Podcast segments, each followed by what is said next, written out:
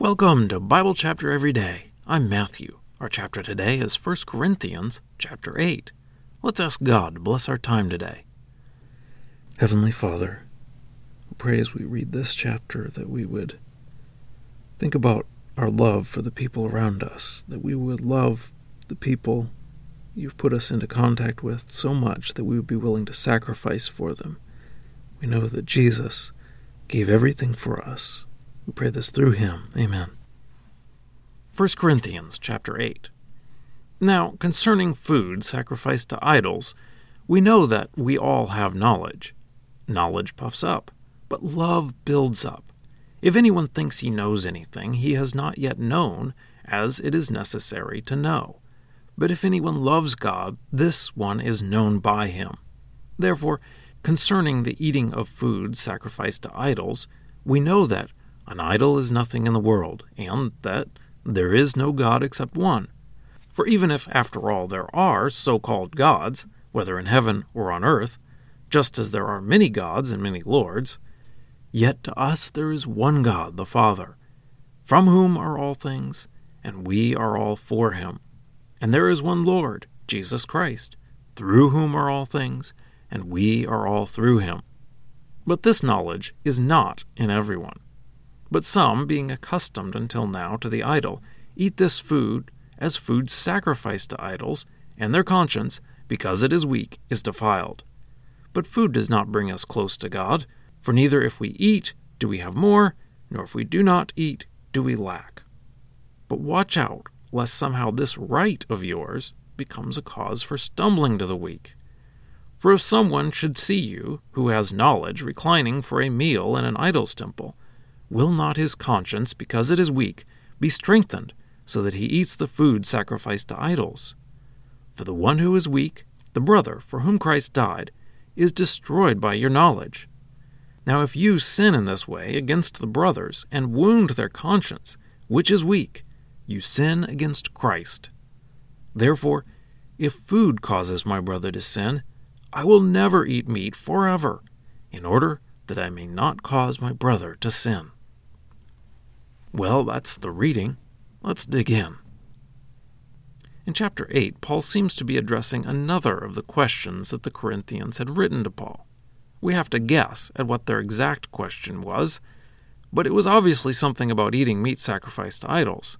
It seemed that some would say something like, We know that an idol isn't really a god, so I'm not worshiping the idol when I eat meat sacrificed to idols.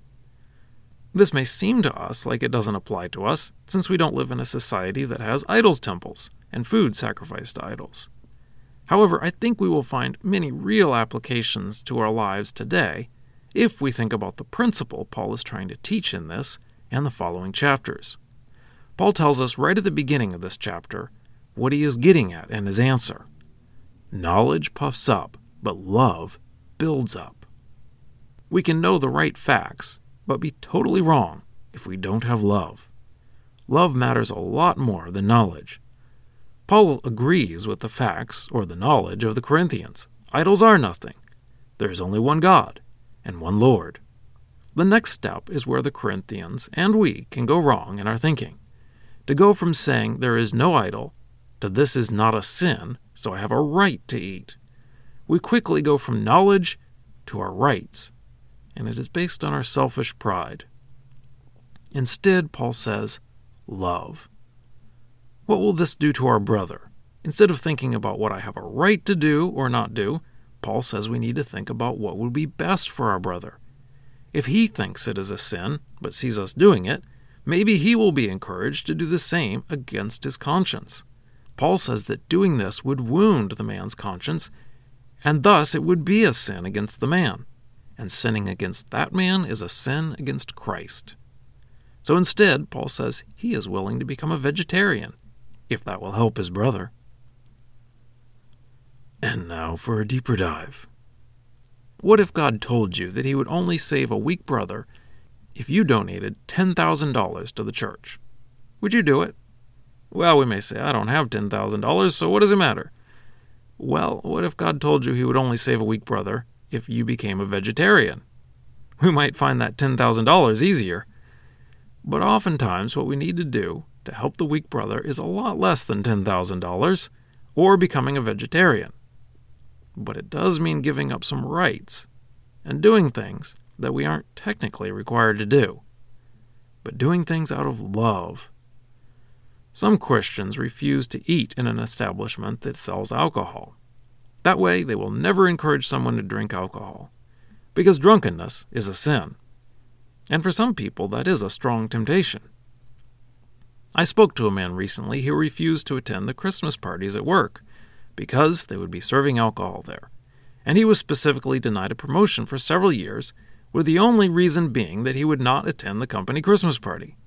So you could say that it cost him more than $10,000 to take that stand. But people knew where he stood, and no one could be encouraged to drink by his actions. But they could be encouraged to take a stand for Jesus by his actions. To take a stand for Jesus that costs something. And why would the Corinthians want to eat meat sacrificed to idols? Because it was easier to fit into their society.